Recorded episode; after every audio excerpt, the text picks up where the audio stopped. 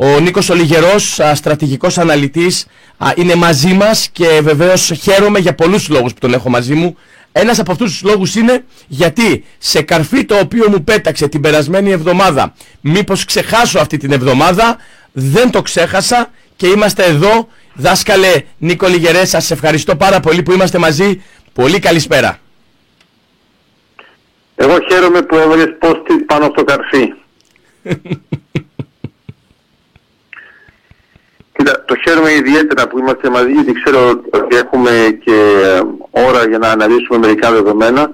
Έχεις απόλυτο δίκιο για το σκοτάδι και δυστυχώς ε, υπάρχουν πολλές ε, ερμηνείες, πολλά δεδομένα, πολλά fake news και στο τέλος είναι πολλοί που αναρωτιούνται τι γίνεται και βλέπω ότι χαίρονται όταν μιλάμε μαζί γιατί επειδή μπορούμε να τα πούμε πιο ξεκάθαρα και με περισσότερο χρόνο ε, αναλύουμε όλα τα δεδομένα ε, το βλέπω επίσης και στους ανθρώπους που κάνουν ερωτήσεις στο podcast ότι έχουν ένα ειδικό ενδιαφέρον και για αυτά που γίνονται και είναι πολλοί τώρα που πλέον καταλαβαίνουν ότι δεν είναι απλώς μια αντιπαράθεση μεταξύ της Ρωσίας ε, και της Ουκρανίας είναι μια αντιπαράθεση μεταξύ της βαρβαρότητας και της δημοκρατίας.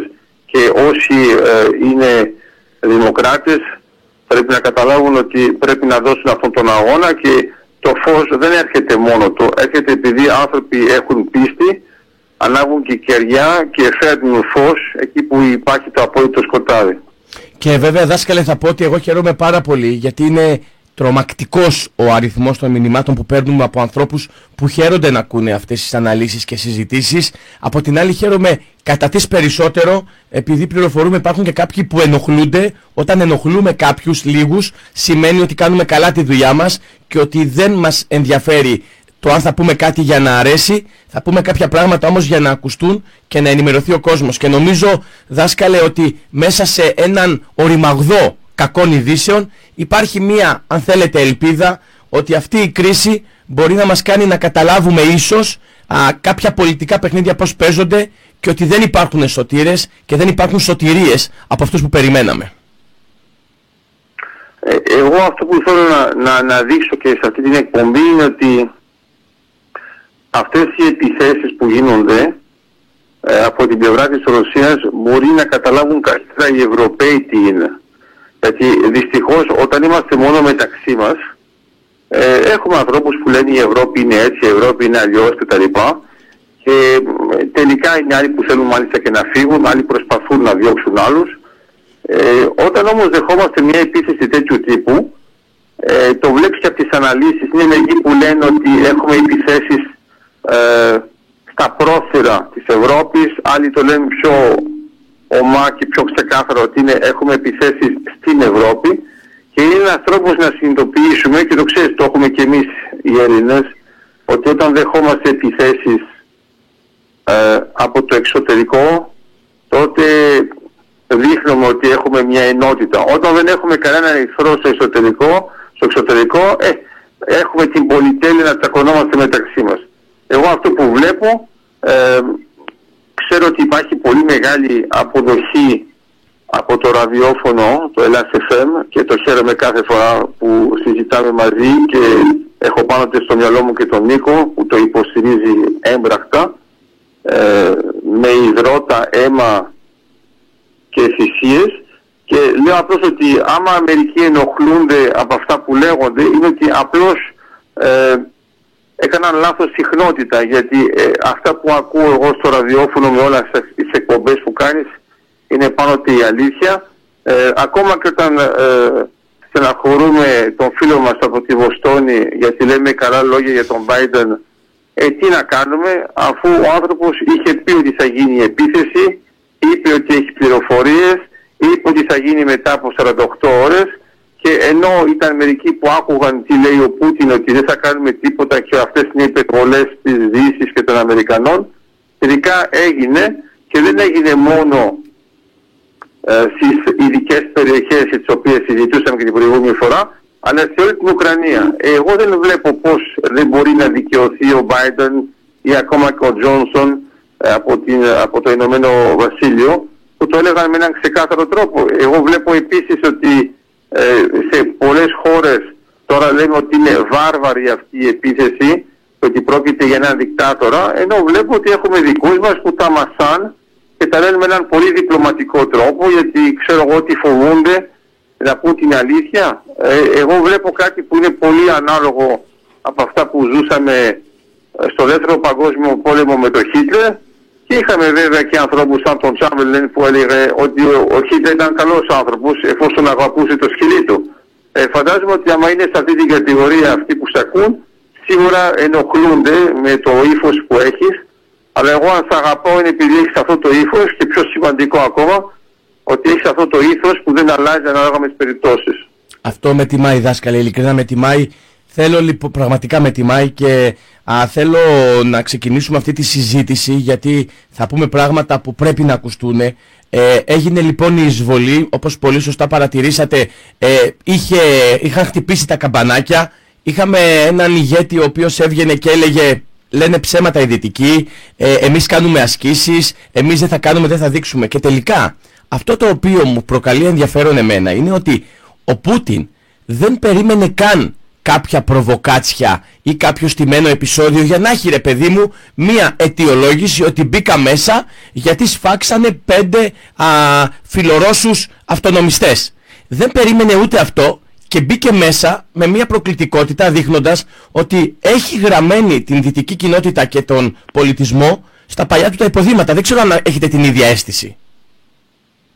Πρώτα απ' όλα η, η επίθεση προετοιμάστηκε εδώ και εβδομάδες στη τελική φάση και βέβαια σίγουρα προετοιμάζεται εδώ και μήνες ε, στο πρώτο στάδιο.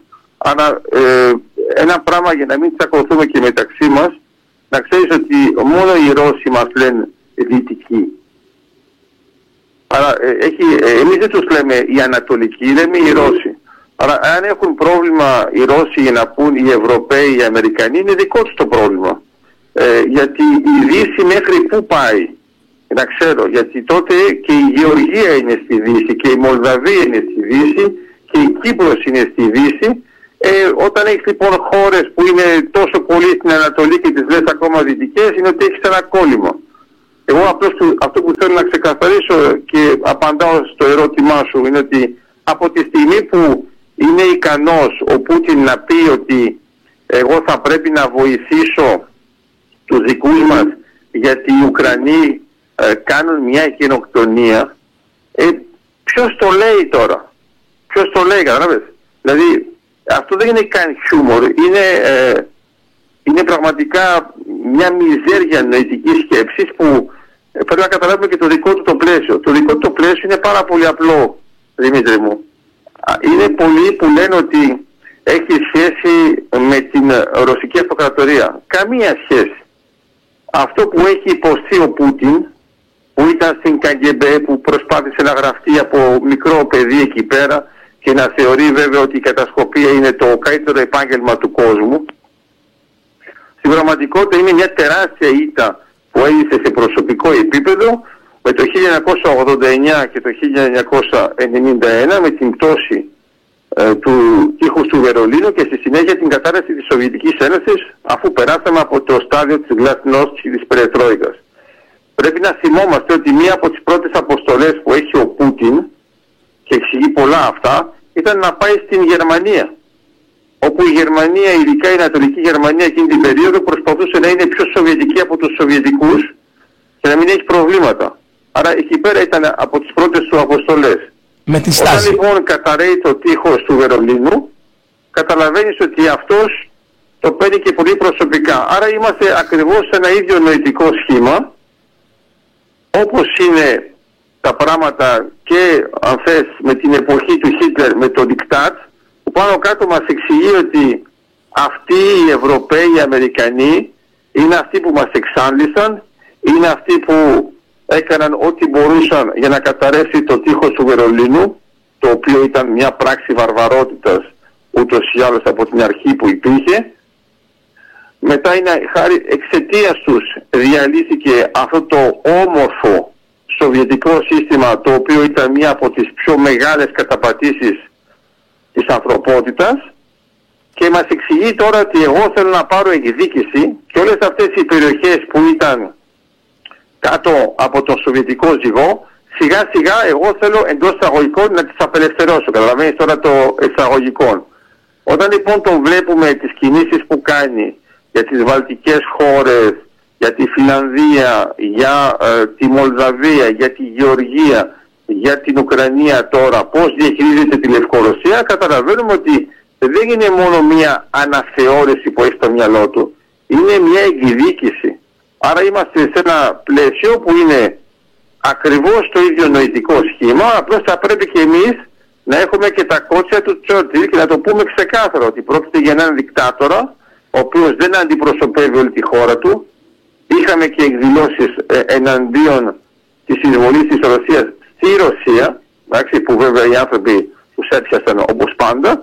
Ξέρουμε ότι υπάρχουν άνθρωποι που αντιστέκονται σε αυτή τη δικτατορία και τώρα βλέπουμε έμπρακτα ότι την, ε, ε την εξάγει στο εξωτερικό να μπορεί να πει ότι σε επίπεδο ρωσικό χάρη στις κινήσεις που κάνω και θυμάστε ότι έκανε το ίδιο με το Αρσάχ που άφησε τους Αζέρους να το χτυπήσουν με τη συνδρομή της Τουρκίας και μετά να το παίξει ότι εγώ είμαι ο διαιτητής αλλά θα σώσω την κατάσταση. Απλώς επειδή είχατε πάει λίγο περισσότερο προς την Ευρώπη αυτοί που δεν είναι μαζί με τη Ρωσία εγώ δεν τους προστατεύω.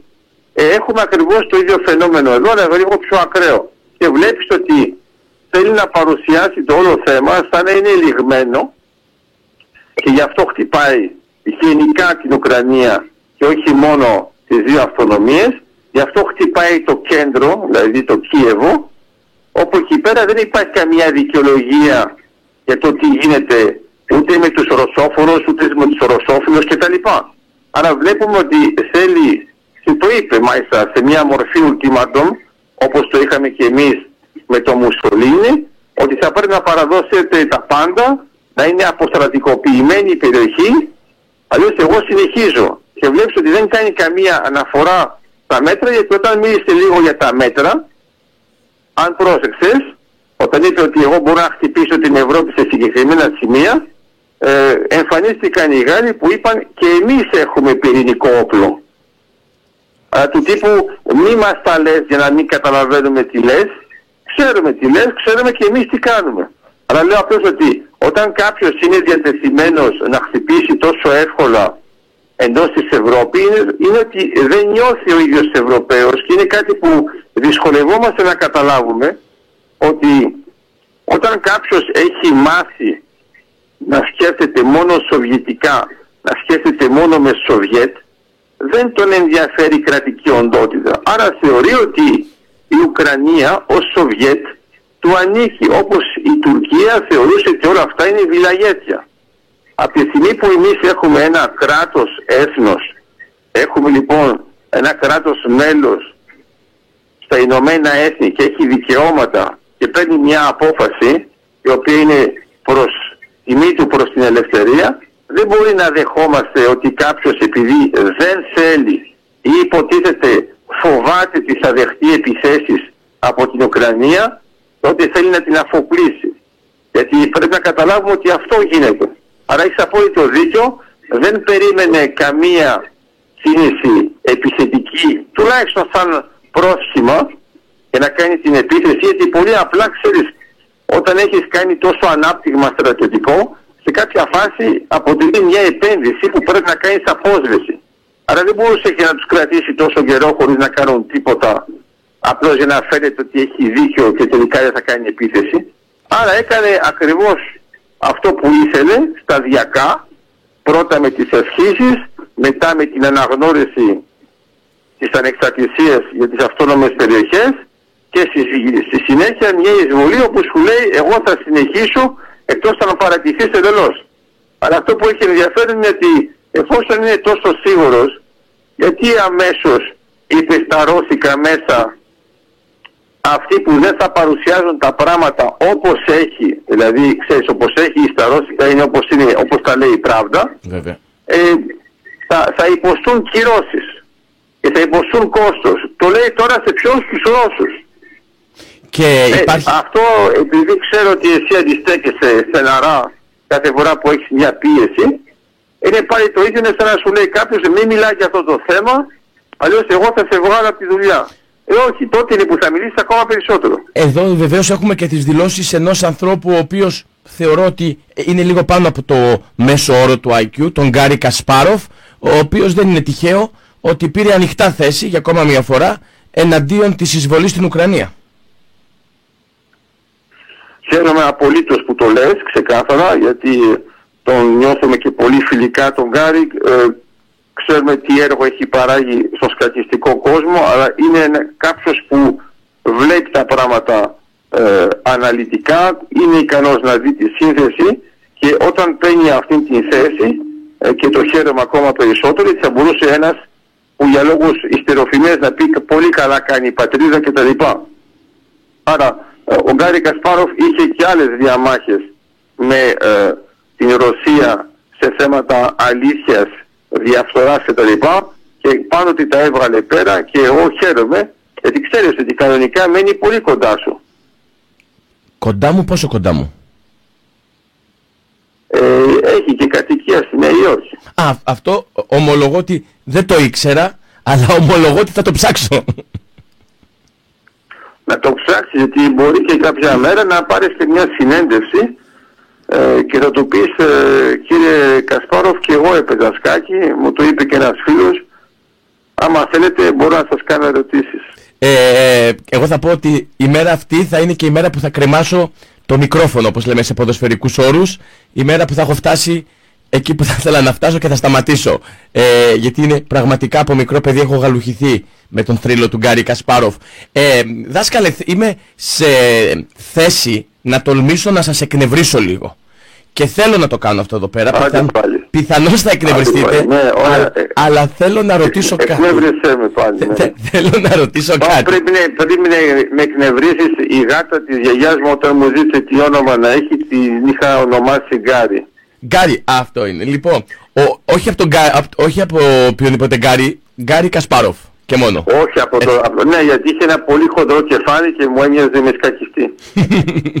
λοιπόν, θα κάνω τώρα μια ερώτηση η οποία δεν mm. προφανώς είναι προβοκατόρικη αλλά έχει σημασία να ακούγονται αυτά ως απαντήσεις από τον Νίκο το Λιγερό και βλέπουμε λοιπόν κάποιους στην Ελλάδα, βλέπουμε κάποιους ανά τον κόσμο προσπαθούν να αγιοποιήσουν και να ηρωποιήσουν και να κάνουν και να δείξουν και υπάρχει ένα παραμύθι το οποίο ακούγεται και λέει Μα ο Πούτιν λέει είναι το αντίδοτο στα νεοταξίτικα σχέδια ο Πούτιν είναι ενάντια στην παγκοσμιοποίηση και ο Πούτιν είναι ο μόνος ηγέτης ο οποίος ορθώνει ανάστημα. Ε, θέλω ένα σχόλιο σε αυτό όσο και αν α, σας εκνευρίζω.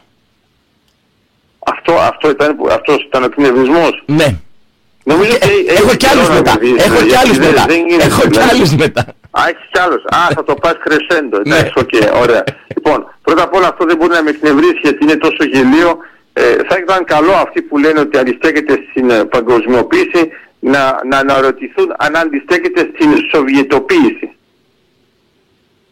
Γιατί α, άμα είναι να έχουμε μια παγκοσμιοποίηση όπως την έχουμε χωρίς το σοβιετικό σύστημα είμαστε μια χαρά. Άμα είναι όμως να κάνουμε μια πουτινοποίηση, ποιος θα την χαρεί; Άρα λέω απλώς ότι το λένε αυτό, αλλά φαντάζομαι ότι όλοι αυτοί που σου λένε ανά τον κόσμο δεν μένουν βέβαια Ρωσία. Η πλειοψηφία αυτών δεν μένει Ρωσία και δεν έχει πάει Ρωσία.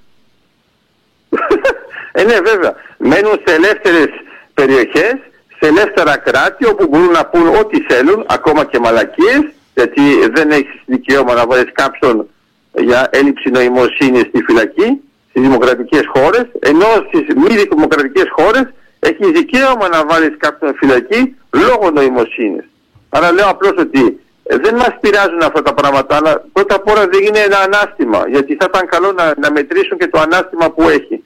Ε, ε, εγώ όταν τον βλέπω μου θυμίζει τον μεγάλο δικτάτορα του Τσάλι Τσάπλιν, που παίζει με τον μπαλόνι. Αυτό είναι το επίπεδο του, δεν βλέπω κάτι άλλο. Τώρα ότι είναι μεγάλο ανάστημα και είναι αντίδοτο και να υπάρχει αντίδοτο θα ήταν καλό να υπάρχει κάποια ασθένεια. Η ασθένεια ποια θα ήταν άμα είναι αυτός το αντίδοτο; Γιατί εγώ αυτό που βλέπω είναι ότι ακόμα και το εμβόλιο είδαμε τη μεγάλη επιτυχία του εμβολίου στη Ρωσία και γι' αυτό ακόμα και οι Ρώσοι προσπαθούν να εμβολιαστούν με άλλα εμβόλια. Δεν έχει πλάκα. Σωστό. Σωστό. Δάσκαλε, α, τώρα θέλω να σταθούμε λιγάκι στην α, Δύση. Και θέλω να σταθούμε στη Δύση γιατί χθες είδαμε το διάγγελμα. Αν πάλι στη Δύση. Ε, σου το... ξαναλέω, σου ξαναλέω, σου ξαναλέω. Ναι. Εδώ θα πρέπει να κάνεις κάτι, εντάξει. Άρα ή θα μου λες ας πούμε Ινδική του βασιλέως, ναι, εντάξει. Ναι. Ή θα μου λες κάτι άμυνα τσιγκορίν, κάτι θα μου λες, αλλά μην μου λες αυτό το γενικό γιατί έχω την εντύπωση ότι ακούω πουτινάκι. Λοιπόν, όχι. Το αλλάζω λοιπόν. Ακούσαμε χθες το. Θέλω να, να έρθουμε στις Ηνωμένες Πολιτείες της Αμερικής, στην πρωτεύουσα τη Ουάσιγκτον, εκεί όπου ο Αμερικανός πρόεδρος Τζο Μπάιντεν στο διάγγελμά του ε, είπε αρκετά και ενδιαφέροντα. Θέλω λοιπόν να σταθούμε εδώ πέρα και το πρώτο που θα ρωτήσω είναι ε, αφέθηκε η Ουκρανία μόνη της χωρίς τη στήριξη των Αμερικανών σε αυτήν την εισβολή των Ρώσων; Όχι. Αυτό και θα το λέω με ένα πολύ απλό τρόπο γιατί πρώτα απ' όλα η Αμερικάνικη κατασκοπία ενημέρωσε σε πολλά σημεία τους Ουκρανούς Έπειτα υπάρχει ο εξοπλισμός, μην ξεχνάς ότι όλο το οπλικό σύστημα δεν έρχεται από τον Άρη, άρα υπάρχει και σε αυτό το πράγμα μια βοήθεια. Το γεγονός ότι δεν έχουμε στείλει έμψυχο ανθρώπινο δυναμικό και βέβαια δεν υπάρχει μια διαφορά, αλλά υπενθυμίζω ότι η Ουκρανία πρώτον δεν είναι στο ΝΑΤΟ, ότι δεν είπε ποτέ το ΝΑΤΟ ότι θα στείλει στρατό, αντιθέτως είπε ακριβώς το αντίθετο, αλλά είπε από την αρχή ότι θα ασκήσει μεγάλες ε, οικονομικές πιέσεις πάνω στη Ρωσία εκεί που θα πονέσει. Αυτό ήταν το ξεκάθαρο πλαίσιο. Εγώ πιστεύω ότι και το ΝΑΤΟ θα εξελιχθεί και θα πρέπει να κάνει παρέμβαση ακόμα πιο ενισχυμένη και πιο πρακτική γιατί δεν μπορούμε να αφήσουμε μια αθώα ε, ε, Ουκρανία να γίνει σήμα και μετά να πάμε να τη σώσουμε και να της πούμε ότι εμείς είμαστε ο σωτήρας και θα την αναστήσουμε ε, πρέπει να την βοηθήσουμε τώρα. Τώρα και σε πρακτικό επίπεδο γιατί άλλο οι κυρώσεις οικονομικές με τις οποίες βέβαια συμφωνώ και θεωρώ ότι πρέπει να υπάρχουν αυτά τα αντίμετρα σε αυτή τη βαρβαρότητα αλλά ταυτόχρονα, ταυτόχρονα πρέπει να βοηθήσω και τον αθώο. Δηλαδή όταν κάποιος χτυπάει κάποιον πρέπει να σταματήσω αυτό που χτυπάει αλλά μετά πρέπει να κοιτάξω σε ποια κατάσταση είναι αυτός που χτυπήθηκε. Άρα βλέπεις ότι έχουμε ήδη νεκρούς Βέβαια, όπως πάντα, μετράμε τους νεκρούς της Ουκρανίας. Δεν ξέρουμε πόσους νεκρούς έχουμε από την πλευρά της Ρωσίας, γιατί δεν της συμφέρει να το ανακοινώσει, ούτε να πει ότι έχει χάσει τεσσαρακισμένα, ούτε ότι έχουν καταρρύψει ελικόπτερα, αλλά το λέει αυτή σαν να είναι ας πούμε ένας περίπατος. Αλλά στο τέλος μετά ακούμε ότι σε κάποια περιοχή έχουν δεχτεί μια στεναρή αντίσταση από τους Ουκρανούς και καταλαβαίνεις ότι είναι πάλι ένα θέμα προπαγάνδας. Γιατί εμένα μου θυμίζει τα πράγματα που έλεγαν οι Τούρκοι για το 1974 ότι μπήκαν χωρίς να έχει καμία αντίσταση και όταν έπεσαν πάνω στην Ελδίκ εκεί πέρα το έραψαν και μετά αυτοί που ήταν οριζόντιοι δεν μπορούσαν πια να μιλήσουν γιατί μπορούσε να κάνει η Ελδίκ ενώ δεν το περίμεναν ενώ είχε οδηγίες η Ελδίκ να μην αντισταθεί κα, καθόλου. Αλλά λέω ότι όταν έχουμε τέτοιους ανθρώπους και το ίδιο πιστεύω και για τον ε, Ουκρανικό λαό ότι θα αντισταθεί γιατί είναι και στο σπίτι του. Εντάξει, δεν έχει που να πάει αλλού. Αλλά λέω απλώς ότι... Ε, θα δούμε αντάρτικο τον πόλεμο. Δεν, τον πόλεμο. αυτό. Θα δούμε αντάρτικο των πόλεων για παράδειγμα γιατί πρέπει να καταλάβει ο κόσμος. Το ότι μπαίνουν τα τάγκς σε μία πόλη δεν σημαίνει ότι τελείωσε ο πόλεμος. Γιατί υπάρχουν άλλες μορφές αντι, αντίστασης. Πρώτα απ' όλα αντάρτικο θα το δούμε γιατί ακόμα και ε, η κυβέρνηση λέει σε όλους τους ε, άνδρες να οπλιστούν και να φτιάξουν ακόμα και μολότοφ για να αντισταθούν και να ενημερώνουν πού βρίσκονται ε, οι Ρώσοι την ώρα της εισβολής. Άρα είναι πολύ ξεκάθαρο το πλαίσιο.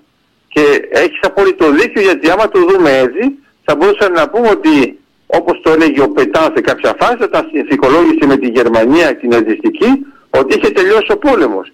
Και ευτυχώς βγήκε κάποιος σαν τον Ντεγκόλ 18 Ιουνίου του 40 που με τη βοήθεια του Τσότσιλ είπε ότι ο αγώνας συνεχίζεται και συνέχισε με το Αντάρτικο, με το βουνό κτλ. Άρα λέω απλώς ότι αυτό που έχει σημασία είναι να καταλάβουμε ότι και να έχει ξεκινήσει τον πόλεμο ο Πούτιν αυτός θα το χάσει επειδή εμείς θα αποφασίσουμε πότε τελειώνει αυτή η διαδικασία. Το θέμα είναι στο ενδιάμεσο να μην έχουμε νεκρούς τζάμπα επειδή αργήσαμε να πάρουμε αποφάσεις σημαντικές Πώς βλέπετε την στάση του Ζελένσκι αυτή τη στιγμή και αν είναι ο στόχος η ανατροπή του Προέδρου της Ουκρανίας; Θέλω να πω ότι ε, ακούμε διάφορους όρους που ε, προτίθεται να συζητήσει η Ρωσία. Ένας από τους όρους βεβαίως είναι προφανώς και η αλλαγή σε μια κυβέρνηση. Δεν ξέρω κατά πόσο δημοκρατικό είναι αυτό α, για έναν εκλεγμένο Πρόεδρο βέβαια. Είναι εντελώς σοβιετικό, δεν τους αρέσει ο πρόεδρος, θα βάλουν άλλον και θα ήθελα να είναι φιλόρωσο για να μην έχουν κανένα πρόβλημα που πάνω κάτω θα είναι σαν να έχουν ένα τσιράκι όπως έχουν στην Λευκορωσία. Ε, αυτό, αυτό είναι απόλυτα κλασικό, αλλά πρέπει να είμαστε πολύ προσεκτικοί.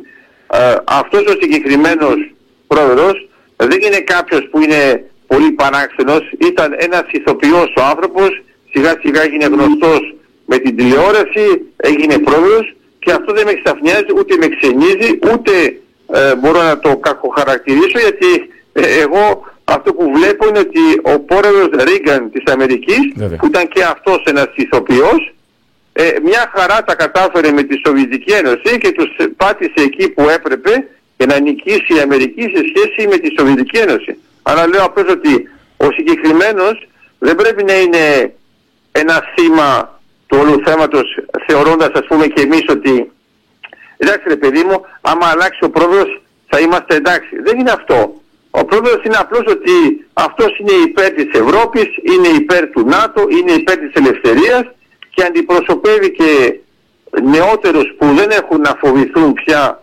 ε, το σύνδρομο το σοβιετικό και θέλει η, η χώρα του να πάει μπροστά. Άρα όποιος και να είναι άλλος που θα έχει τις ίδιες ιδιότητες πάλι θα θέλουν να τον βγάλουν από τη μέση και να βάλουν κάποιον δικό τους, ένα δικό τους πιόνι. Αλλά αυτό το πράγμα ε, δεν πρέπει εμείς να σκεφτούμε ότι α, θα είναι ένα παρεδώσει και εφόσον δεχτήκαμε να αλλάξει ο πρόεδρος θα πάνε τα πράγματα καλύτερα. Γιατί πολύ απλά θα καταπατηθεί περισσότερο ο Ουκρανικός λαός επειδή δεν θέλουν να έχουν ένα πρόεδρο που να έχει μια ανεξάρτητη σκέψη και να μπορεί να μιλάει έτσι ντόμπρα και σταράτα και να μιλάει ντόμπρα και σταράτα όχι μόνο εναντίον της Ρωσίας αλλά να μιλάει και ντόμπρα και σταράτα και ε, στην Ευρώπη και στην Αμερική για να ξεκαθαρίσει το θέμα τι θέλουμε κι εμείς και σε ποια ταχύτητα το θέλουμε κι εμείς, εντάξει. Γιατί η, ε, η Ουκρανία ήδη από το 8 παίζει ένα πολύ σημαντικό παιχνίδι μαζί με το ΝΑΤΟ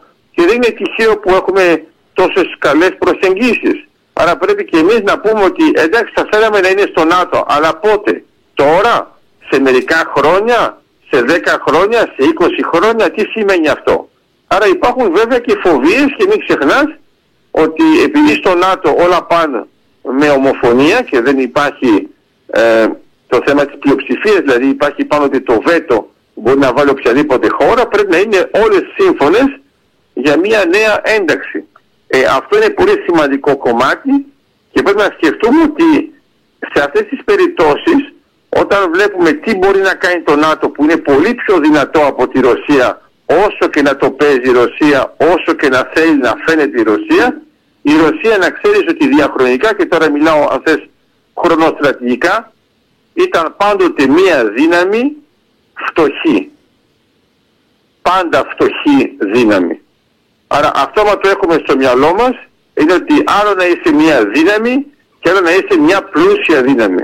Γιατί σε κάποια φάση σου λείπουν οι πόροι. Άρα μπορεί να το παίζεις ότι είσαι σπουδαία, ότι είσαι μία δύναμη με το δίκιο σου, αλλά μετά όταν πρέπει να το υποστηρίξεις δεν τα βάζεις πέρα. Το είδαν ακριβώς με την αστροναυτική, το είδαν ακριβώς με τους πυρηνικούς πυράβλους, ε, δεν άντεξαν την πίεση το να φανούν η σάξη των Αμερικανών, εντάξει, Άρα ξέρω ότι θα μου πεις μερικοί δεν πιστεύουν καν ότι οι Αμερικανοί έχουν πάει στη σελήνη. Άρα ποιο είναι το πρόβλημά τους.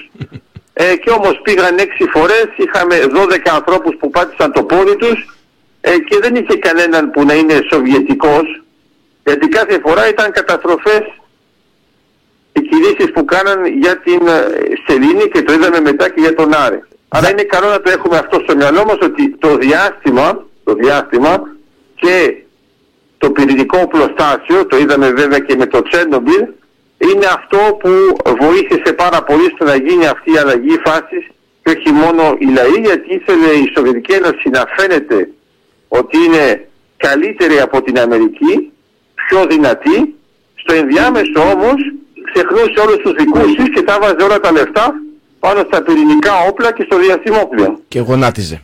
Δάσκαλε, δάσκαλε, εδώ πέρα θέλω να σου ρωτήσω, επειδή μιλήσαμε για καταστροφή, επίκειται καταστροφή με τις κυρώσεις οι οποίες α, μπήκαν χθε για παράδειγμα στις τέσσερις α, σημαντικότατες τράπεζες α, της α, Ρωσίας. Γενικά αυτές οι κυρώσεις πιστεύετε ότι θα φέρουν αποτελέσματα και, και αν να φέρουν αποτελέσματα θα είναι ε, άμεσα ή μακρόχρονα; Ε, τι ακριβώς θα δούμε με αυτές τις κυρώσεις; Γιατί είναι... Ε, υπάρχει... Θα... Τα αποτελέσματα τα πιο σημαντικά θα είναι μεσοπρόθεσμα που θα γίνουν και μακρόχρονα. Το θέμα είναι ότι πρέπει να καταλάβει και η Ρωσία ότι με τέτοιες κυρώσεις θα είναι πολύ δύσκολο να σηκωθεί. Αλλά ποια είναι η ιδέα του Πούτιν είναι ότι να κάνει γρήγορες κινήσεις και να μην εμφανιστούν σοβαρά τα αποτελέσματα των κυρώσεων και να μην καταλάβει ο λαός τι έχει να υποστεί σε οικονομικό επίπεδο για να προτείνει κάτι μέσω της προπαγάνδας ότι βλέπετε εμείς είμαστε οι Ρώσοι και παλεύουμε εναντίον όλου του κόσμου γιατί ήθελα να σου πω ότι μέσα στη λέξη στους δυτικούς βάζεις φαντάζομαι και τους Αυστραλούς, δεν είναι; Ναι, βεβαίως. Οι οποίοι είναι χαρακτηριστικό ότι είναι εντελώς πέρα της Δύσης, αφού είναι από την άλλη πλευρά. Είναι πιο, πιο δυτικοί από τους δυτικούς. Ε, ναι, βέβαια. Είναι τόσο δυτική που στο τέλος θα πούμε ότι είναι και στην Ανατολή. Λέω απλώς ότι ε, άμα θυμούνται λίγο ότι μιλάμε για μια υδρόσφαιρα και δεν μιλάμε ε, για μια επιφάνεια η οποία είναι επίπεδη, θα καταλάβαιναν ότι αυτός ο διαχωρισμός είναι πολύ αστείος. Αλλά λέω απλώς ότι όταν το κοιτάζουμε συνολικά, προσπαθεί να κερδίσει χρόνο και να παίξει γρήγορα ο Πούτιν γιατί ξέρει ότι σε βάθος χρόνου θα χάσει. Αλλά το θέμα είναι ότι το ίδιο έκανε ο Χίτλερ με τον Blitzkrieg. Εντάξει, ήθελε να κερδίσει πολύ γρήγορα την Γαλλία και βέβαια στη συνέχεια την Αγγλία. Δεν τα κατάφερε με την Αγγλία γιατί είναι βέβαια και νησί. Ήταν και πιο αποτελεσματική η άμυνα και μην ξεχνάμε και το θέμα της πολεμικής αεροπορίας.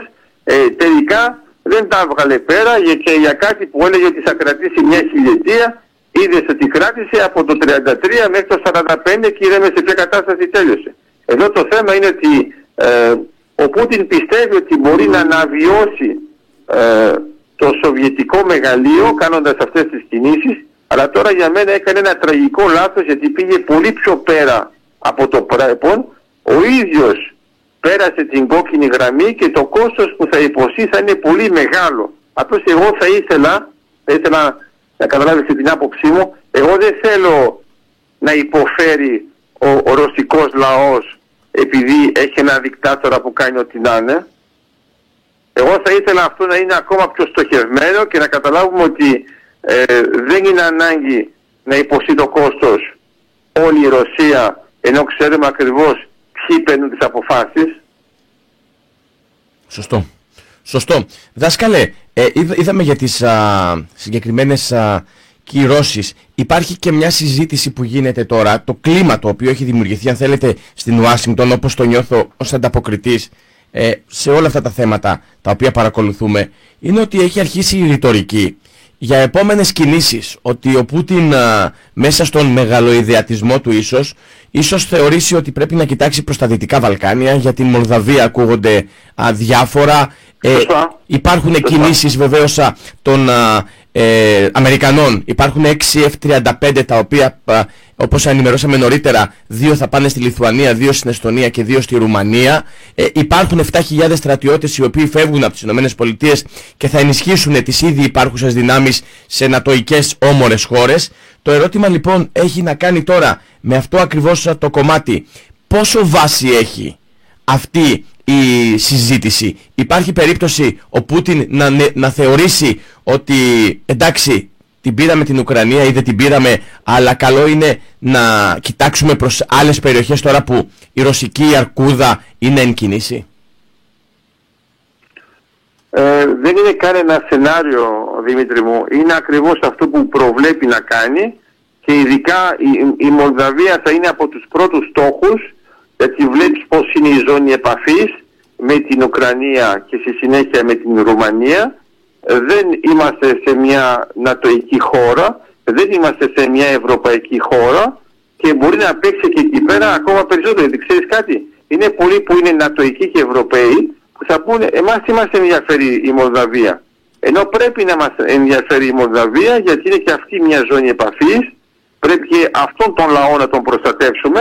Άρα εγώ χαίρομαι αντιθέτως που στη Ουάσιγκτον το καταλαβαίνουν ότι είναι ευρύτερο το πρόβλημα και δεν είναι ότι θα γίνει κάτι στην Ουκρανία, άρα δεν πειράζει άμα είναι μια ήττα ούτως έως θα τελειώσει εκεί. Όχι, γιατί βλέπουν πολύ καλά ότι αυτός ο επεκτατισμός, εντάξει, ε, και να ξέρεις δεν είναι καν μεγάλο ιδιατισμός γιατί είναι λαθασμένη η ορολογία, άρα είναι εντελώς επεκτατισμός γιατί μιλάμε για άλλες χώρες, για άλλους λαούς, για άλλες ε, συνήθειες και άλλους πολιτισμούς, άρα είναι μια επέκταση η οποία βασίζεται στην ιδέα ότι εγώ θέλω να έχω έναν ζωτικό χώρο ο οποίος να είναι διευρυμένος, είναι εντελώς στην θεωρία Heartland του τύπου εγώ από τη στιγμή που κινούμαι σε αυτή την περιοχή θέλω να, να, να ελέγχω τα πάντα και αδιαφορούν παντελώς για το ποιοι κατοικούν, ποιοι είναι οι λαοί.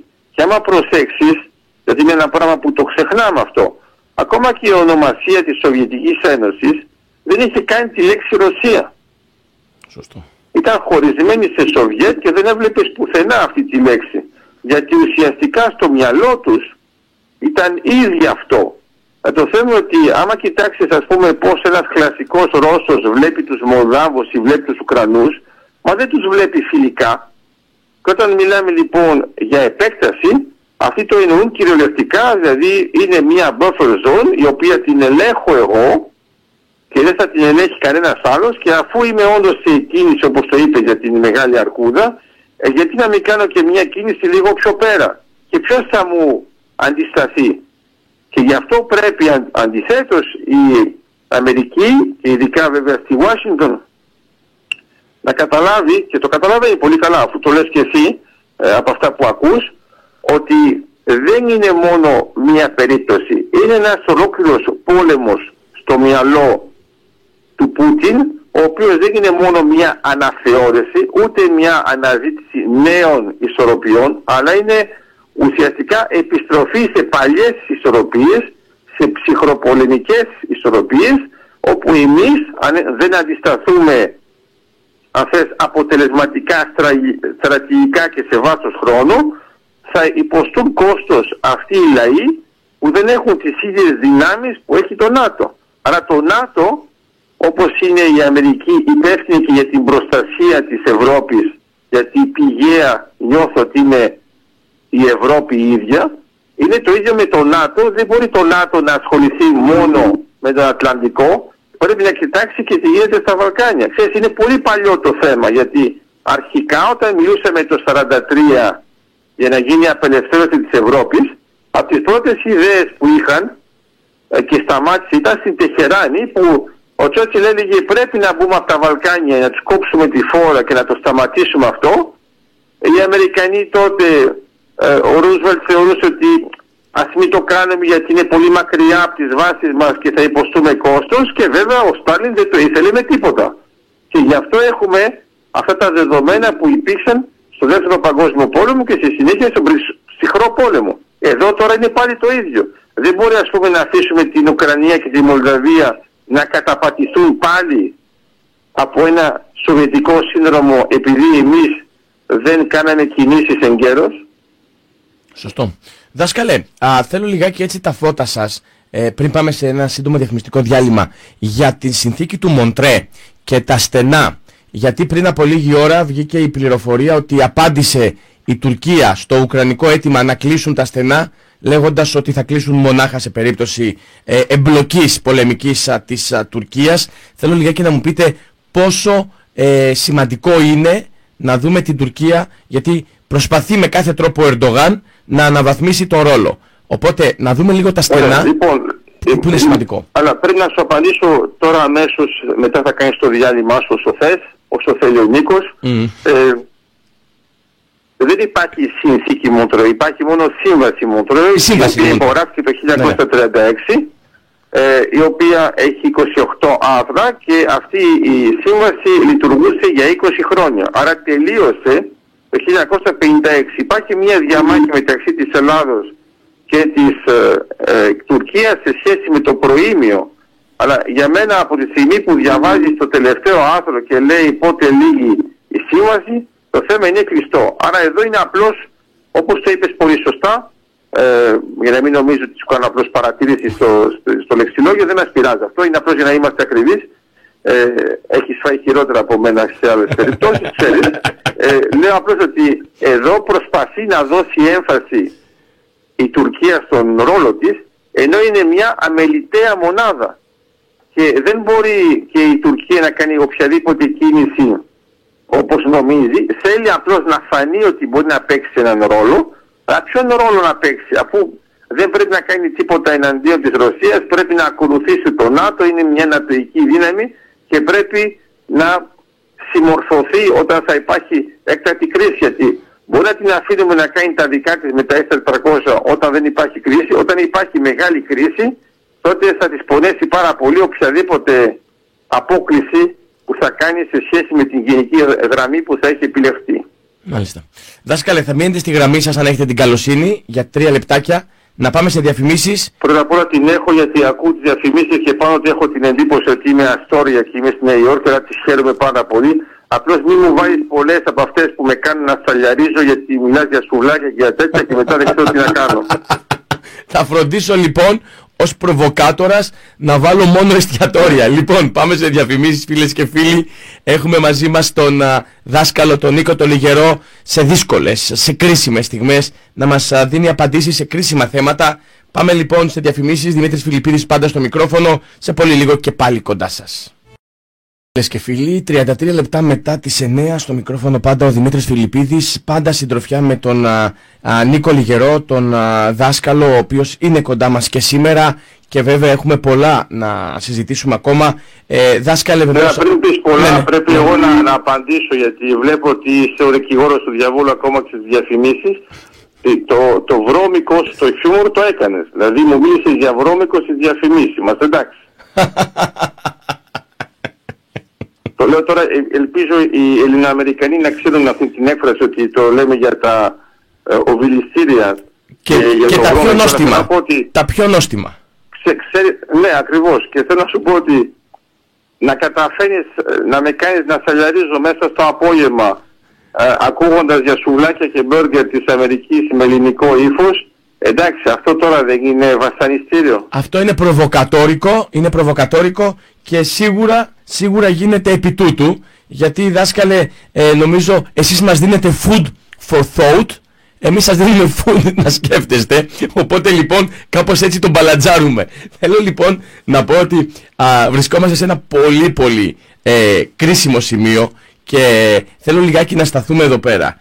Ε, δάσκαλε, μπορούμε να μιλάμε για υποκρισία της, α, δεν θα πω της Δύσης, των Αμερικανών, των Βρετανών, των Γάλλων ε, και πολλών ακόμα.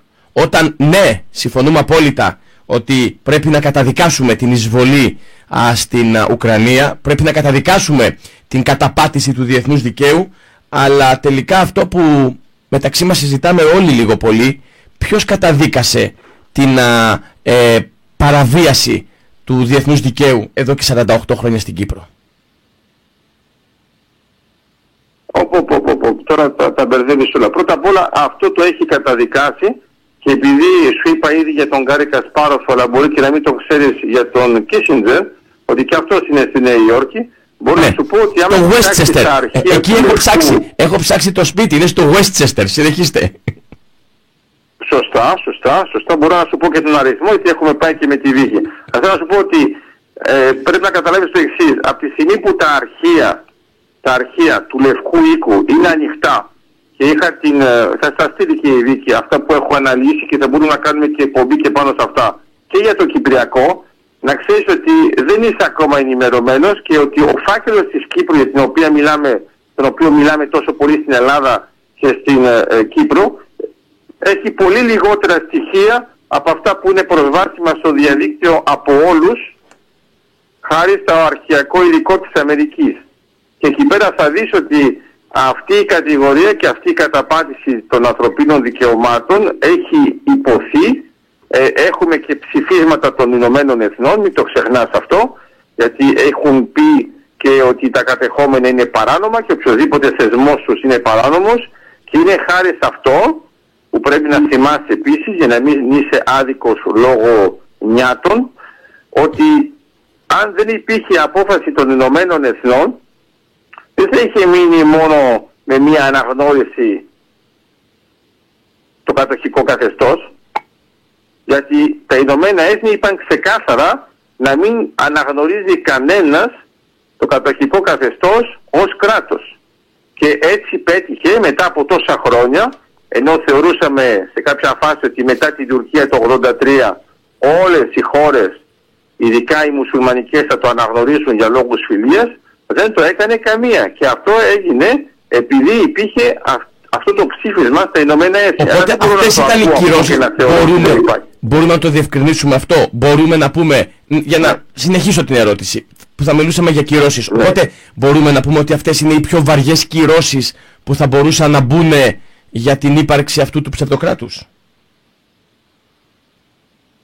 Βέβαια, στην πραγματικότητα αυτές οι κυρώσεις που τώρα κάνουμε εναντίον της Ρωσίας θα ήταν καλό να τις κάναμε και εναντίον της Τουρκίας. Mm. Αλλά το ξέρεις ακριβώς ποιο είναι το παίγνιο, γιατί ακόμα και στην Κύπρο έχουμε ανθρώπους που μας έλεγαν ότι ε, δεν φταίει και τόσο πολύ η Τουρκία, είναι εσωτερικά μας τα προβλήματα κτλ. Γιατί δεν είχαν καταλάβει ότι η Τουρκία έκανε ακριβώς το ανάλογο από το τι έγινε το 1571 και γι' αυτό όταν πας στην Αμόχωστο βλέπεις μια τυχογραφία που κάνει αναφορά στην πρώτη εισβολή γιατί θεωρούν οι Τούρκοι ότι το 1974 είναι η δεύτερη εισβολή. Όταν λοιπόν έχεις ανθρώπους που εξηγούν το 1974 μόνο με τα γεγονότα του 1963 είναι ότι είναι ανιστόρητοι. Γιατί και ακόμα και η διάταξη των καραβιών όταν έρχονται για την εισβολή από την πλευρά της Αμοχώστου κάνουν ακριβώς, κάνουν ακριβώς το ίδιο σχήμα για να αναδείξουν το γεγονός ότι είναι τότε που ξαναέφθαν με τον ίδιο τρόπο από το τι είχαν κάνει στη μεγάλη τους επιτυχία το 1571 και να δεις πόσο προσεκτικοί είναι οι Τούρκοι ποτέ δεν βάζουν 1570-71 για να μην δείξουν για να μην δείξουν ότι αντισταθήκαμε ένα χρόνο. Για να φανεί δίθεν ότι μπήκαν με την πρώτη. Για να καταλάβεις δηλαδή πώς το σκέφτονται. Άρα λέω λοιπόν ότι οι κυρώσεις που δέχεται τώρα η Ρωσία ε, εγώ θα ήθελα πάρα πολύ ένας από αυτούς που λένε ότι δεν είναι σημαντικές να ζούσε σε μια χώρα που θα τις υποστεί. Και να δούμε τι θα έλεγαν. Σωστό. Σωστό.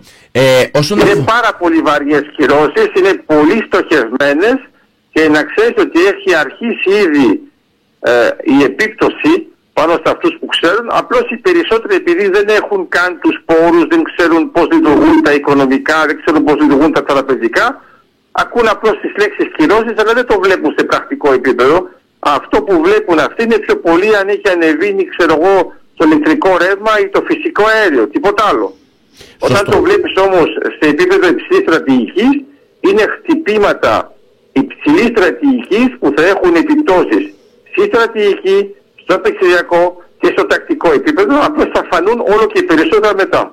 Α, δάσκαλε, εδώ πέρα ακριβώς θα, θα σταθώ το Ηνωμένο Βασίλειο επέβαλε ουσιαστικά έναν, και, μία από τις κυρώσεις είναι απαγορεύει το οποιοδήποτε Ρώσος πολίτης να έχει καταθέσεις άνω του ποσού των 50.000 λιρών ε, σε Βρετανική τράπεζα. Ε, Χθες λοιπόν μιλούσα με κάποιον γνωστό και μου λέει Μα λέει εγώ δεν έχω 50.000 Λέω δεν γίνονται για τον απλό κοσμάκι ή για τον Μπάμπι, τον Τάκη, τον Σάκη, τον Μάκη. Προφανώς είναι στοχευμένες και προφανώς ε, χτυπάνε το, την επιχειρηματικότητα Χτυπάνε ε, τους πόρους για μια οικονομία ε, Αυτό πρέπει να το καταλάβουμε γιατί... Να σου πω την ναι. αλήθεια. Θα μπορούσε κάποιος ηλίθιος να πει αντί να βάλουν 50 χιλιάρικα γιατί να μην βάλουν 5. Mm. Άμα έβαζαν 5 θα ήταν γελίο γιατί θα ήταν να χτυπήσει τον λαό. Ακριβώς. Ο στόχος δεν είναι να χτυπηθεί ο λαός της Ρωσίας αλλά να χτυπηθούν αυτούς που λέμε μεγιστάνες οι οποίοι ε, υποστηρίζουν και άμα δεν τον υποστηρίζουν τον Πούτιν τότε μπορεί να αλλάξουν τα δεδομένα γιατί αυτοί θα έχουν ένα κόστος το οποίο θα είναι τεράστιο σε αυτούς οι οποίοι μιλάνε για νίκη του Πούτιν ένα σχόλιο θέλω για το χρηματιστήριο χθες. Ε, τα γνωρίζετε καλύτερα από μένα. Σε ποια άλλη χώρα του κόσμου έχουμε δει σε χρηματιστήριο να πέφτει 40% για παράδειγμα; Σε μια συνεδρίαση. ποιοι, ποιοι λένε για νίκη; Πρώτα απ' όλα για να υπάρχει μια νίκη θα έπρεπε να, να έχει τελειώσει η διαδικασία. Ένα. Δεύτερον, θα έπρεπε να είναι μια νίκη που αφορά τον πόλεμο και όχι τις μάχες. Δηλαδή είναι ένα πολύ κλασικό παράδειγμα που λέμε ότι ακόμα και αν έχουμε χάσει μια μάχη δεν σημαίνει ότι χάσαμε τον πόλεμο.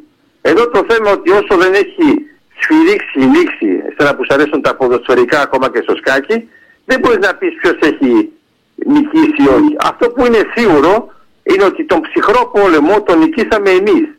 Αλλά δεν πάει να κρύβεται και να κάνει ό,τι θέλει ο Πούτιν για να μην το δείξει, εμείς το ξέρουμε. Και τώρα αυτό που έκανε θα είναι η δεύτερη φορά που θα υποστεί το κόστος και σου πάλι σου υπενθυμίζω, ήταν όπως ήταν η Γερμανία στην αρχή που έλεγε στον πρώτο παγκόσμιο πόλεμο εγώ θα σας ξεσχίσω όλους, μετά περνάει στη δεύτερη φάση, τρώει τη συνθήκη Βερσαλίων, μετά το ονομάζει δικτάτη να μπορεί να, να πάει πιο πάνω. Και άμα δεν υπήρχε η κρίση του 21, του 29 δεν θα είχε κάνει τις αλλαγές και δεν θα είχε έρθει ποτέ το 33 ο άλλος και μετά έρχεται με τη δεύτερη. Μα εγώ αυτό που βλέπω είναι ότι στους δύο παγκόσμιους πολέμους η Γερμανία είχε μια τεράστια ήττα. Εδώ λοιπόν έχουμε έναν ψυχρό πόλεμο που τέλειωσε με μια ήττα για τη Σοβιετική Ένωση και τώρα θα έχουμε πάλι μια ήττα για την post-Σοβιετική Ένωση γιατί η Ρωσία είναι αγαπητή όσο είναι Ρωσία με ένα ευρωπαϊκό υπόβαθρο δεν είναι καθόλου αγαπητή για την ανθρωπότητα όταν υπάρχει αυτό το σοβιετικό σύνδρομο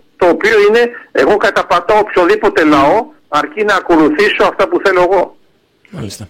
Έχουμε δάσκαλε δηλώσεις της Μαρίας Ζαχάροβα πριν από λίγη ώρα, της εκπροσώπου του Ρωσικού Υπουργείου Εξωτερικών.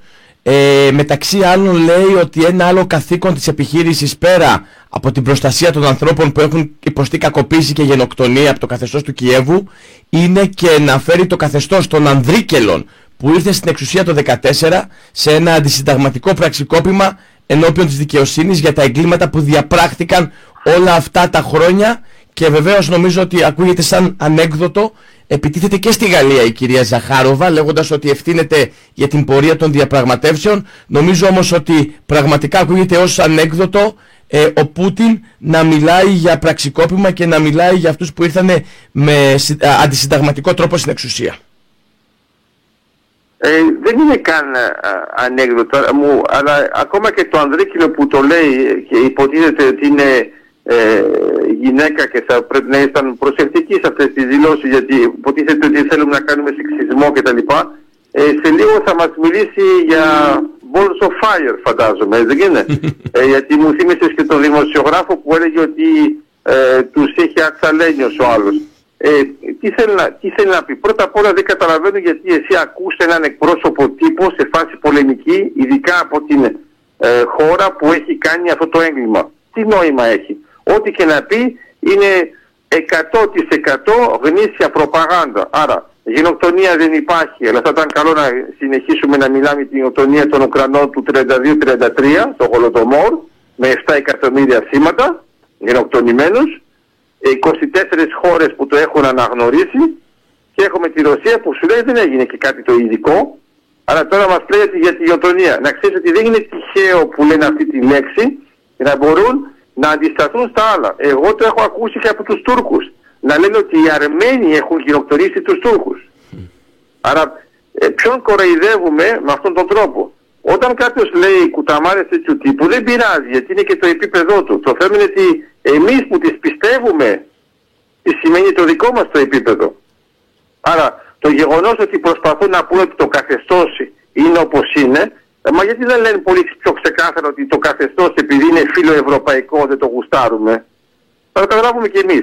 Και τώρα το θέμα της Γαλλίας της διαπραγματεύσεις είναι αστείο γιατί άμα κοιτάξεις τι γίνεται στη Γαλλία και μιλάνε ειδικά για τον Μακρόν λένε ότι δεν έχει και μεγάλη επιτυχία γιατί προσπαθεί να κάνει κάτι που να είναι ε, ισορροπημένο για να τα βρούμε γρήγορα και να υπάρχει μια λύση. Γιατί υπάρχουν και εκλογές στη Γαλλία. Τι προσπαθώ να πω. Αυτό που λέει, αυτό που λέει η Ρωσίδα θα μπορούσε να το χρησιμοποιήσει ο Μακρόν και να είναι πολύ θετικό για αυτά που έχει κάνει στη Γαλλία. Θέλω να πω είναι τόσο ε, ψεύτικη αυτή η προπαγάνδα που δεν ταιριάζει ούτε με τα πρακτικά δεδομένα της περιοχής. Άρα είναι απλώς το κλασικό ε, εκδηλώσεις ε, της εφημερίδας ε, Pravda, η οποία πάντα λέει την αλήθεια όπως το ξέρετε από τότε που γεννήθηκε και είναι ικανή να μας μιλήσει για την γέννησή της. Άρα ε, δεν μας πειράζουν αυτά. Εγώ νομίζω ότι είχες περάσει σε μια άλλη φάση που θέλεις να με εκνευρίσεις. Ε, δεν έχει μεγάλη επιτυχία σήμερα γιατί να ξέρεις πρώτα απ' όλα εγώ δεν είμαι αγχωμένος. Εγώ συνεχίζω να τρώω παστατέμπο κανονικά και να αναλύω την κρίση και να βλέπω τα δεδομένα. Ε, και αυτό είναι... Λοιπόν, έπεσε η γραμμή, θα το ε, έχουμε σε ένα λεπτάκι. Νομίζω ότι ο Δημήτρης ο Χατζής παρενέβη για ακόμα μια φορά. Πάμε λοιπόν σε ένα μουσικό διάλειμμα για να συνδεθούμε ξανά. Λοιπόν, φίλες και φίλοι, και πάλι εδώ ο Δημήτρης Φιλιππίδης στο μικρόφωνο, ο Νίκος Λιγερός μαζί μας. Μας εντόπισε από ό,τι δείχνουν τα πράγματα ο Δημήτρης ο Χατζή. Για κάποιο λόγο πέφτει η γραμμή πάντα όταν είμαστε στον αέρα. Μετά από την μία ώρα αλλά για κάποιον καλύτερο λόγο βρίσκουμε τον τρόπο να ξανά επικοινωνήσουμε δάσκαλε. Ε, ενώ είπαμε καλά λόγια για τον Biden μόνο στην αρχή της εκπομπής, ε, φοβήθηκα να μην επειδή ξαναείπαμε. Ακριβώς για να μην πούμε στο κλείσιμο της εκπομπής φοβήθηκε, φαντάζομαι. Τώρα, ε, κλείνοντας αυτή την εκπομπή, ε, θέλω λιγάκι να μου πείτε ποιο είναι το μέλλον αυτής της κρίσης, τι είναι αυτό το οποίο βλέπετε εσείς να συμβαίνει ε, στην Ουκρανική κρίση, αν θα υπάρξει μια ε, αν θέλετε συνθηκολόγηση της Ουκρανίας όπως ακούγεται ή αν θα δούμε άλλες α, προεκτάσεις αυτής της κρίσης και αν αυτός ο πόλεμος ουσιαστικά έχει ακόμα πολύ δρόμο. Εγώ θα το απαντήσω κάπως διαφορετικά. Πρώτα απ' όλα δεν πρέπει, ε, τώρα δεν ξέρω αν επιτρέπεται αυτό στο ραδιόφωνο, αλλά δεν πρέπει να είμαστε κλαψομούνες. Mm. Δηλαδή, για μένα είναι μια κρίση, είναι σοβαρή, αυτά για τα τεχνητά και τα σοκ που προσπαθούν να βρουν κάποιοι να πούν, να ευαισθητοποιήσουν είναι λάθος. Εμείς πρέπει να είμαστε πολύ συγκεκριμένοι, να είμαστε ντόμπροι και σταράτη, να είμαστε έτοιμοι και ακόμα και οπλικά, ακόμα και στρατηγικά, ακόμα και στρατιωτικά, να κάνουμε το πρέπον, γιατί δεν μπορούμε να αφήσουμε τους ανθρώπους να πεθάνουν τάμπα επειδή ένα δικτάτορας κάνει βάρβαρες κινήσεις και απλώς καθυστερούμε. Πρέπει λοιπόν να μην έχουμε κάποια ανησυχία. Εμείς αν παλεύουμε για αυτά τα πράγματα είναι να νικήσουμε γιατί είμαστε του φωτός. Εντάξει, εδώ μιλάμε για σκοταδισμό και μπορεί αυτό το σκοτάδι να έχει αποχρώσεις του κόκκινου, αλλά εμείς σιγά σιγά θα το ξαναφέρουμε το φως. Άρα πρέπει να μην το βάλουμε ε, κάτω, να μην αφήσουμε κανέναν πίσω, να μην θεωρούμε ότι η Ουκρανία είναι μόνο μια περίπτωση, αλλά είναι γενικό το θέμα και αφορά την Ευρώπη και δεν μπορούμε να αφήσουμε κάποιον, όποιος και να είναι, να χτυπάει με αυτόν τον τρόπο την Ευρώπη και εμείς να αναρωτιόμαστε αν πρέπει να κλάψουμε ή ε, να βάλουμε τα γέλια την ανικανότητα που έχουν μερικοί. Το που έχει σημασία είναι να το πούμε με αυτόν τον τρόπο ότι εμείς αντιπροσωπεύουμε δημοκρατικές δυνάμεις, αντιπροσωπεύουμε την ελευθερία της έκφρασης, της βούλησης, αλλά αυτό χρειάζεται και στρατηγική. Ένας πολιτισμός που δεν έχει στρατηγική είναι νεκρός. Εμείς τώρα δεν θα περιμένουμε να πεθάνει η Ουκρανία για να πούμε μετά ότι θα τη μνημονεύουμε στην Εκκλησία, όπως το κάνουν μερικοί. Είναι τώρα που πρέπει να δοθεί αυτός ο αγώνας. Αυτός ο αγώνας όμως, ε, Δημήτρη, που πρέπει να δοθεί, ξέρεις, με κότσια Σωστό. και άλλα εξαρτήματα, αλλά και με χιούμορ, εντάξει, γιατί μην ξεχνάς, το είπα σε κάποια φάση, ότι μέσα στο δεύτερο παγκόσμιο πόλεμο, ο Τσάρι Τσάπλιν έβγαλε την ταινία του Ο Μεγάλος Δικτάτορας και αυτήν την ταινία την έβαλα να την βλέπουμε στα στρατόπεδα των Αμερικανών. Έτσι όταν οι Αμερικανοί πήγαιναν στην Ευρώπη, ήξεραν ότι πολεμούσαν εναντίον αυτής της γελιότητας και ότι ήταν φοβισμένοι από ότι μπορούσε να αντιπροσωπεύει με τους ε, αγγλικού σταυρούς και όλο αυτό το θέμα που έκανε. Εδώ για μένα είναι το ίδιο. Πρέπει να σταματήσει αυτή η πλαστή εικόνα όπως το έλεγε σε κάποια φάση του αντίδοτου, να καταλάβουμε ότι πρόκειται πιο πολύ για ένα φαρμάκι το οποίο χρειάζεται μια θεραπεία και αυτή η θεραπεία λέγεται ελευθερία και αυτή η ελευθερία δίνεται μόνο με τη νίκη. Σωστό. Σωστό. Εγώ να πω ότι αυτή τη στιγμή προβαίνει σε δηλώσεις ο Βλαντιμίρ Πούτιν και έχει ενδιαφέρον να δούμε τι ακριβώς θα ανακοινώσει στο διάγγελμά του. Ε, να πούμε ότι πριν από λίγη ώρα έγινε γνωστό από την UEFA ότι ο τελικός του Champions League ε, ουσιαστικά ε, υπήρξε ακύρωση της απόφασης να πραγματοποιηθεί στην Αγία Πετρούπολη και στην, βεβαίως στη Ρωσία. Ε, θα γίνει στην Γαλλία ο τελικός του Champions League. Υπάρχει ήδη οργισμένη αντίδραση της Gazprom η οποία είναι χορηγός αυτής της α, διοργάνωσης, του τελικού μάλλον, της, ε, και έχει ιδιαίτερο ενδιαφέρον πολύ ιδιαίτερο ενδιαφέρον α, και βέβαια θα δούμε στην πορεία τι ακριβώς... μάλλον ότι ήταν πάλι μια νίκη του Μακρόν που κατάφερε να το φέρει στη Γαλλία. Είναι και ναι. αυτό πάλι αστείο, αλλά τέλος πάντων. Ε, αυτό που έχει σημασία είναι ότι ε, εγώ χαίρομαι που υπάρχουν και τέτοιες αποφάσεις και να ξέρεις ότι ε, είχα υπογράψει γιατί μου την έστειλαν και αυτή τη συλλογή υπογραφών ε, για να γίνει αυτή η ακύρωση γιατί θεωρώ ότι είναι άκρος απαράδεκτο το να κάνεις αυτή την κίνηση και μετά να περιμένεις να μην έχεις επιπτώσεις. Και το άλλο που θέλω να σου δείξω, γιατί μιλάμε για το Ολυμπιακό πνεύμα και είμαστε του Ελληνισμού. Ε, άρα τήρησαν το λόγο τους με τους Κινέζους και τους Ολυμπιακούς αγώνες και βέβαια έγραψαν στα παπούτσια τους Παραλυμπιακούς. Εντάξει. Άρα λέω απλώς ότι και αυτό είναι μια σωστή απόφαση και θα έχει πολύ πλάκα να μας πει ας πούμε η Γασπρόμ ότι δεν θα φέρω ότι φυσικό αέριο στο στάδιο στην Γαλλία ξέρετε ότι όλοι μας είμαστε παραγωγή φυσικού αερίου στην τουαλέτα. Δάσκαλε, πραγματικά είναι εξαιρετική η συζήτηση κάθε φορά που την έχουμε. Θα έχουμε την ευκαιρία να το κάνουμε αυτό ε, σε πάρα πολύ τακτική βάση. Είμαι σίγουρος γι' αυτό και είμαι σίγουρος ότι αυτή τη φορά δεν θα το αμφισβητήσετε γιατί αυτή τη φορά βγήκα ε, α, το κέρδισα το στοίχημα. Ασπροπρόσωπος ακριβώς, αλλά ειλικρινά... Δεν, σα... δεν έπαιρνα στοίχημα, μην θα θυμάστε ότι όταν ο δάσκαλος βάζει στοίχημα είναι κακό για τον άλλον. Εγώ έχω μόνο αγάπη για σένα. Αυτό είναι αμοιβαίο δάσκαλε. Ε, ε, αγάπη και εκτίμηση και σεβασμό έχω προς το πρόσωπό σας. Συνεχίζουμε αυτόν τον αγώνα, συνεχίζουμε αυτή την προσπάθεια της ενημέρωσης. Σας ευχαριστώ θερμά. Να έχετε ένα καλό Σαββατοκύριακο. Κάνε το πάνω με χιούμορ. Κάνε το πάνω με χιούμορ. Μην το κάνεις με πεσμένο ύφος. Το χιούμορ είναι πολύ σημαντικό. Το χιούμορ είναι ανθρώπινο, είναι της ανθρωπότητας δεν είναι ποτέ της βαρβαρότητας. Και βέβαια να πω ότι προηγουμένως η προβοκατόρικη επίθεση που σας έκανα με σουβλάκια ε, έγινε γιατί ξεχάσαμε μέσα στον όλο χαμό με την ε, εισβολή και το πώς πραγματικά ό, όλους μας έχει επηρεάσει ότι χθες ήταν και τσικνοπέμπτη ως εκ τούτου λοιπόν νομίζω ότι έχω και, και νομικό πάτημα. Έχω και νομικό πάτημα επί τούτου. Λοιπόν, δάσκαλε, σας ευχαριστώ θερμά. Καλή συνέχεια. Καλά, Ευχαριστώ εσάς και τη Βίκη πάρα πολύ. Καλή συνέχεια. συνέχεια. Για χαρά.